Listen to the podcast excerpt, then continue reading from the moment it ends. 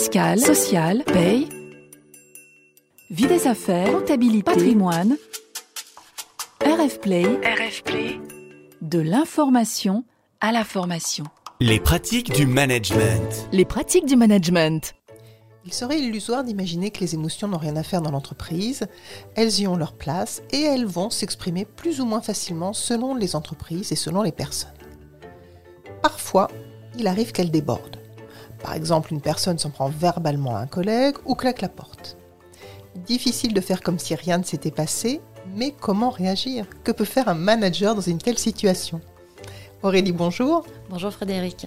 Aurélie, vous êtes coach, psychologue et consultante, fondatrice d'Ajadi, et nous allons consacrer notre 20e pratique du management aux émotions dans l'entreprise.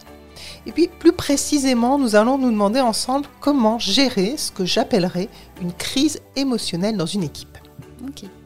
J'ai affirmé que les émotions ont leur place dans l'entreprise, c'est ma vision. Aurélie, pour vous, est-ce que c'est bien le cas et quelle est leur place? Alors, oui, elles ont leur place dans l'entreprise parce que les émotions, ça fait partie de l'être humain et c'est indissociable.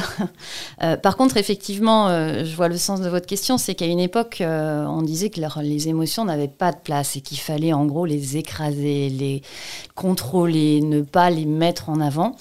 Je dirais plutôt que les émotions aujourd'hui, il faut savoir se les approprier et puis savoir les réguler. C'est-à-dire que c'est l'explosion d'émotions n'a pas forcément sa place, hein, sauf si on est un grand créatif. Euh, c'est-à-dire effectivement que c'est un degré d'expressivité. Et puis de voir les émotions comme étant aussi des aides de passage à l'action, parce qu'émotion, ça vient de, euh, ça, étymologiquement, ça veut dire se mouvoir vers l'extérieur, donc ça incite au passage à l'action. Donc les émotions ont leur place dans l'entreprise, à condition effectivement de, savoir les réguler. Et c'est bien là que nous allons, puisque on est d'accord, les émotions sont légitimes au travail. Mais parfois, je le disais tout à l'heure, elles débordent. Alors je vais commencer par une émotion qui est forte et qui peut s'exprimer très fortement comme la colère, parce que parfois ça va être un ton de voix, ça va être des cris, parfois ça va pas être un ton de voix fort, mais par contre ça va être des paroles qui peuvent être fortes ou blessantes. Et si je reprends l'exemple de la porte claquée, il peut même y avoir effectivement des expressions, j'allais dire physiques, hein, on ne va pas parler de, d'en venir aux mains, hein, parce que là c'est encore autre chose, mais des expressions physiques, des disputes, des portes claquées, des invectives au sein d'une équipe. Alors, si ça arrive, la situation est délicate, comment le manager doit-il réagir? Parce que je présume qu'il doit réagir. Oui, effectivement. Il y a un sujet de cadre quand même. D'accord. Il y a un sujet de cadre. Tout dépend. Déjà, ce qu'il faut savoir, c'est que quand l'émotion est présente, ça sert à rien d'essayer de raisonner la personne qui est en émotion. À ce moment-là, il faut considérer que le cerveau euh, est bouché, que tous les arguments rationnels n'atteindront pas les neurones et qu'il est important de d'abord d'accueillir et de reconnaître et de formuler cette émotion. Donc si le manager est présent à ce moment-là, Ok, déjà lui, il va falloir qu'il régule sa propre émotion face à, cela, soit une inquiétude, soit un agacement. Euh, donc il y a une forme de respiration. La régulation de l'émotion se fait euh, soit par le corps, par la respiration, par la mise en mouvement, euh, soit effectivement par une prise de recul cognitive, de se dire, ok, quel est mon rôle? Qu'est-ce que je dois faire? Qu'est-ce qui se passe pour l'autre? Et là, en l'occurrence, si effectivement il y a des portes qui claquent et des cris, euh, c'est euh, une fois qu'il y a eu expressivité de l'émotion, c'est euh, d'aller voir la personne et, de, et de lui dire Ok, comment te sens-tu? Que se passe-t-il? Et de laisser la personne vider son sac. À ce moment-là, il y a juste besoin de vider. Et c'est J'entends que tu es en colère. Ok, très bien. Maintenant, recadrage l'expressivité que tu as mis, la, force que tu as mis n'est peut-être n'est pas adéquate et n'est pas OK dans ce cadre, dans notre cadre. Par contre, je comprends qu'il y a un colère et derrière, je comprends qu'il y a un besoin. Donc, qu'est-ce qui te met en colère? Qu'est-ce qui se passe? Quel est le besoin qui est caché derrière? S'il a la colère, c'est que généralement, il y a un besoin d'injustice, il y a un besoin de réparation. Euh, et cette expressivité de besoin ne pourra venir que lorsqu'on aura accueilli, dire OK, tu es en colère. Très bien. Voilà. Maintenant, passons à l'étape suivante. Donc, si je comprends bien, je vais voir la personne à part, là où les personnes à part, hein, s'il y a un mm. conflit entre plusieurs, chacune en particulier oui. pour effectivement qu'elle puisse poser les choses, euh, qu'elle puisse exprimer ce qui se passe euh, qui ne fonctionne pas, et voir après des plans d'action qu'on peut mettre en place. Oui, tout en remettant le cadre sur attention si ça repart dans les tours en disant ouais mais c'est la faute d'eux, c'est pas Mhm. d'accord, gna gna gna gna. C'est j'entends que tu es en colère, mais là je te rappelle qu'on est dans un cadre professionnel. Moi mon rôle c'est d'accompagner toi l'équipe et de faire attention également à l'efficacité collective. Donc là je vais te demander effectivement de te poser. Et après, on va regarder ensemble quel est le besoin derrière, quel est le plan d'action, qu'est-ce qui, qu'est-ce qui te met en colère. Donc recadrer. hein. Ok, donc j'ai recadré les, les individus directement intéressés par euh, ce conflit, puisqu'on était parti sur l'idée d'une colère. Mais le reste de l'équipe qui était présent, eux, je les ai pas vus en particulier. Est-ce qu'il faut que je réintervienne devant l'équipe pour reparler de cet événement? Bah, en fait, c'est tout dépend euh, l'ampleur euh, de l'événement, la force et puis ce que- l'impact que ça a eu sur l'équipe. C'est-à-dire que là, c'est important d'être en ouverture. Euh, c'est-à-dire que, alors, à la prochaine, il faut pas non plus stigmatiser Oui. la personne. C'est-à-dire qu'on fait jamais de feedback individuel en collectif. Donc, on va pas revenir sur, le, sur, euh, sur les choses en collectif. Par contre, euh, mettre en lumière le fait que euh, il y a euh, un cadre professionnel et que dans ce cadre-là, euh, ce qui est important, c'est de pouvoir réguler les relations, c'est-à-dire s'exprimer les uns vis-à-vis des autres, ou en tout cas euh, pouvoir poser ses besoins avant d'aller dans une explosion. Euh, oui, c'est important de le signifier, mais en ayant beaucoup de tact, sans stigmatiser la personne à qui, à qui c'est arrivé, qui elle-même peut après derrière ne pas se sentir très à l'aise vis-à-vis de cela. Euh, après, c'est aussi euh, possible d'être à, euh, à la disposition et à l'écoute en fait de, des autres membres de l'équipe. En, euh, euh, on revient un peu dans les locaux, donc euh, on peut refaire le tour des bureaux un peu plus facilement en disant Ok, comment tu vas? Comment tu te sens? Est-ce que tu as envie de partager quelque chose? Si les membres de l'équipe n'ont pas forcément envie de revenir sur le point, on n'a pas besoin non plus de marquer ça euh, trop, trop fortement.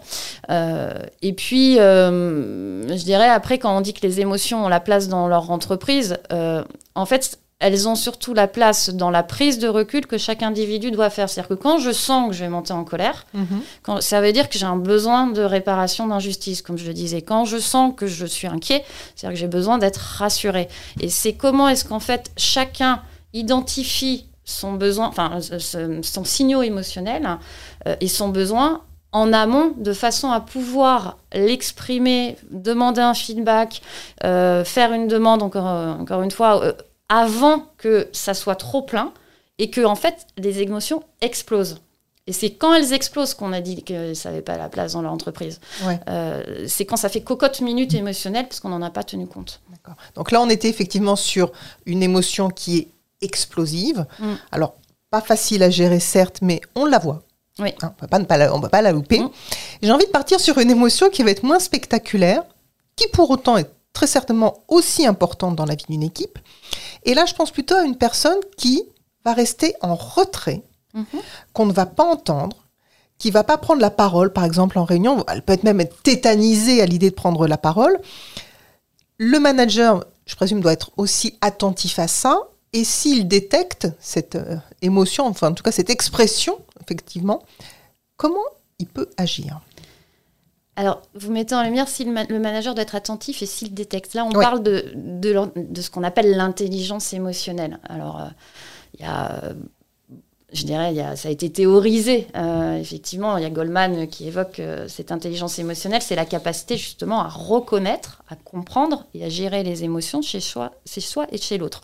Donc, c'est apprendre à repérer les signaux faibles corporels, Mhm. visuels, qui peuvent montrer effectivement que la personne n'est pas OK en ce moment. Donc une personne tétanisée, euh, qui est un peu tendue, euh, qui effectivement euh, regarde pas dans les yeux, euh, baisse le nez, devient rouge, on peut faire l'hypothèse, parce qu'encore on n'est pas à la place de la personne, on peut faire l'hypothèse qu'elle est mal à l'aise, et donc si elle est mal à l'aise, c'est, on peut faire une hypothèse qu'il y a une inquiétude derrière, donc de l'émotion plutôt de l'ordre de la peur. Donc à ce moment-là, on va pas lui dire allez vas-y, je te pousse, vas-y, saute. Non. Quoique pour certains, ça peut être un passage à l'action qui peut être révélateur. Mais là, on est plutôt à j'ai observé que dans telle réunion, à tel moment ou à plusieurs reprises, euh, je t'ai senti en retrait. Euh, moi, je me dis que, voilà, mon hypothèse, c'est que tu n'es pas à l'aise sur cette prise de parole, euh, qu'il y a quelque chose qui t'inquiète. Qu'en est-il? Et là, en fait, on verbalise l'émotion, ce qui permet à l'autre de dire oui, effectivement, euh, je suis pas à l'aise face à tel, tel, tel service ou telle personne parce que euh, voilà, ou j'ai peur de prendre la parole en public, ou euh, j'ai l'impression que mes arguments sont pas et que je vais encore me faire dégommer. Donc là, on entame après un dialogue et là, on revient effectivement dans le rationnel. Après, la personne peut dire non, non, pas du tout, je, tout va bien. Oui, tout va bien. Alors dans ce cas-là, comment la prochaine fois tu peux exprimer ton point de vue parce que parce qu'il est aussi intéressant que le point de vue des autres. Point. Et puis après, on arrête la discussion. Voilà, c'est juste de, ce qui est important, c'est de signifier ce qu'on observe de façon à ce que l'autre sache qu'il a été compris sur le champ émotionnel. D'accord. J'ai un autre cas de figure qui me vient en tête, parce que là, j'énumère hein, des cas, je vous mets en situation. Euh, imaginons que la crise, je reviens sur une crise un peu plus spectaculaire, hein, je reviens sur ma première hypothèse, un peu plus spectaculaire, elle a bien eu lieu dans l'équipe, mais je corse Attention, le jeu. corser le truc. je vais corser le truc. Elle a, elle a eu lieu hors de la présence du manager. Bien évidemment, elle est revenue à ses oreilles. Mm. Bon. Et deux options. Soit il fait comme si de rien n'était, puisqu'après tout, il n'était pas là. Soit il s'empare de la question. Mm. Parce que vous me dites, là, ça me rappelle un des podcasts qu'on a fait sur euh, comment je gère des conflits entre oui, deux tout individus. À fait, tout à fait. Euh, effectivement, euh, bah, il n'est pas présent, sauf que, en fait, ce qui rend légitime un manager à intervenir, c'est l'impact sur l'équipe et l'impact sur l'efficacité collective. Euh, et également euh, son rôle de poser le cadre. Euh, qu'à un moment donné, il y a un cadre de respect et, et qu'on est, dans on est dans un cadre professionnel. et que alors, les débordements, alors ça peut être des débordements de larmes, là, ça sera encore autre chose. Mais sur des débordements de colère, voilà, on repose, on repose le cadre il n'a pas été, euh, il n'a pas assisté. Euh, bah là, le mieux, c'est de faire des one-to-one avec euh, chacun en disant, écoute, j'ai compris qu'il s'était passé à telle occasion, telle situation. Qu'en est-il? Donc, il écoute le point de vue, enfin, l'analyse de la situation, en tout cas, il accueille le point de vue de A, il accueille le point de vue de B. Avec, à l'issue de l'échange, qu'est-ce que tu es prêt à faire, toi, A, pour aller vers B et qu'est-ce que toi, B, tu es prêt à faire pour aller vers A parce que ce type de comportement ne peut pas se reproduire et que vous êtes co-responsable et que c'est pas la faute de l'un ou de l'autre, vous étiez tous les deux en train d'être dans cette situation euh, euh, relationnelle. Là, je parle effectivement d'un cas de conflit. Oui, oui. Euh, après, il peut y avoir des claquages de porte où lui n'était pas là et puis on lui a rapporté.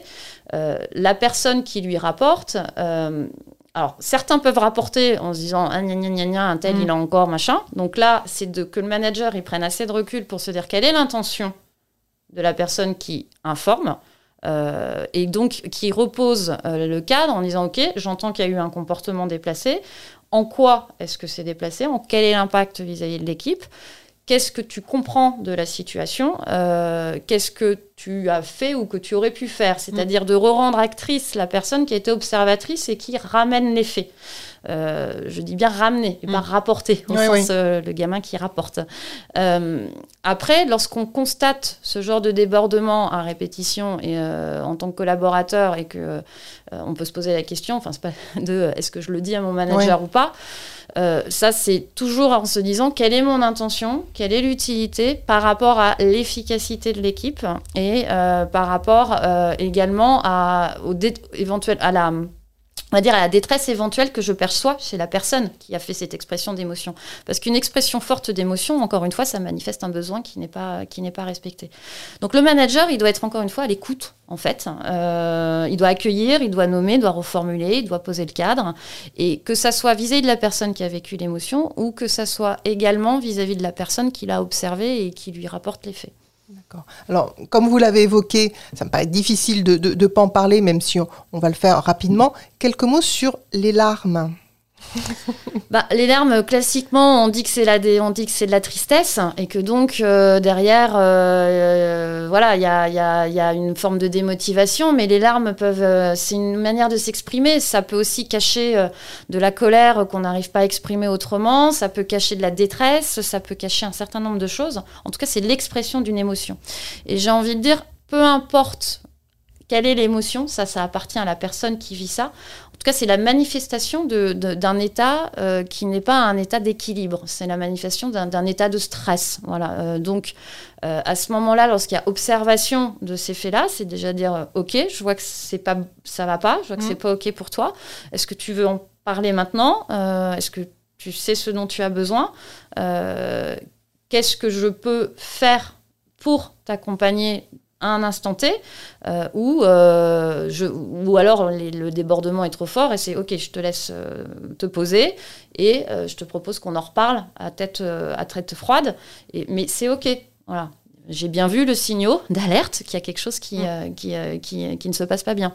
Donc, quel que soit, on va conclure là-dessus, quel que soit le débordement d'émotions, de toute façon, moi, manager, je m'en empare alors avec euh, avec calme, avec délicatesse, avec recul, avec tout ce qu'on veut, mais je m'en empare, je ne laisse pas glisser. il faut le reconnaître, il faut la nommer, l'accueillir, donc identifier le besoin qui est, qui est, caché et surtout pas tomber dans le piège de donner des conseils, de minimiser, de juger, de culpabiliser, euh, enfin voilà, ou de donner des solutions rationnelles, euh, mhm. voilà.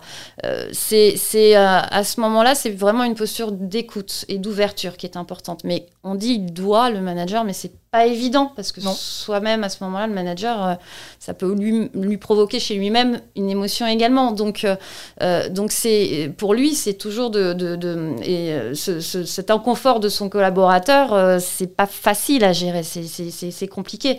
Donc, il n'est pas non plus obligé de réagir dans l'urgence immédiatement. Il peut se laisser le temps de se poser, de se demander ce qu'il en pense, d'enlever les éventuels jugements qu'il peut avoir et de se reclarifier sur finalement c'est quoi mon rôle, euh, c'est de faire réfléchir mon collaborateur, euh, c'est de recadrer et euh, peut-être également d'aller chercher l'aide d'un tiers, RH ou coach ou médiateur si c'est besoin, et puis toujours de penser à comment je, je ménage une sortie honorable au collaborateur qui est dans cette situation. Voilà, ça ne veut pas dire euh, donner tort ou raison à l'un, à l'autre ou euh, accepter, c'est juste permettre à l'autre de redevenir acteur et de reprendre main sur son, on va dire, sur, sur son mouvement, voilà, puisque l'émotion est un passage en mouvement. Je vous remercie Aurélie d'avoir joué le jeu de ces mises en situation successives et d'avoir réfléchi pour nous sur ces situations professionnelles délicates pour tous ceux qui les vivent.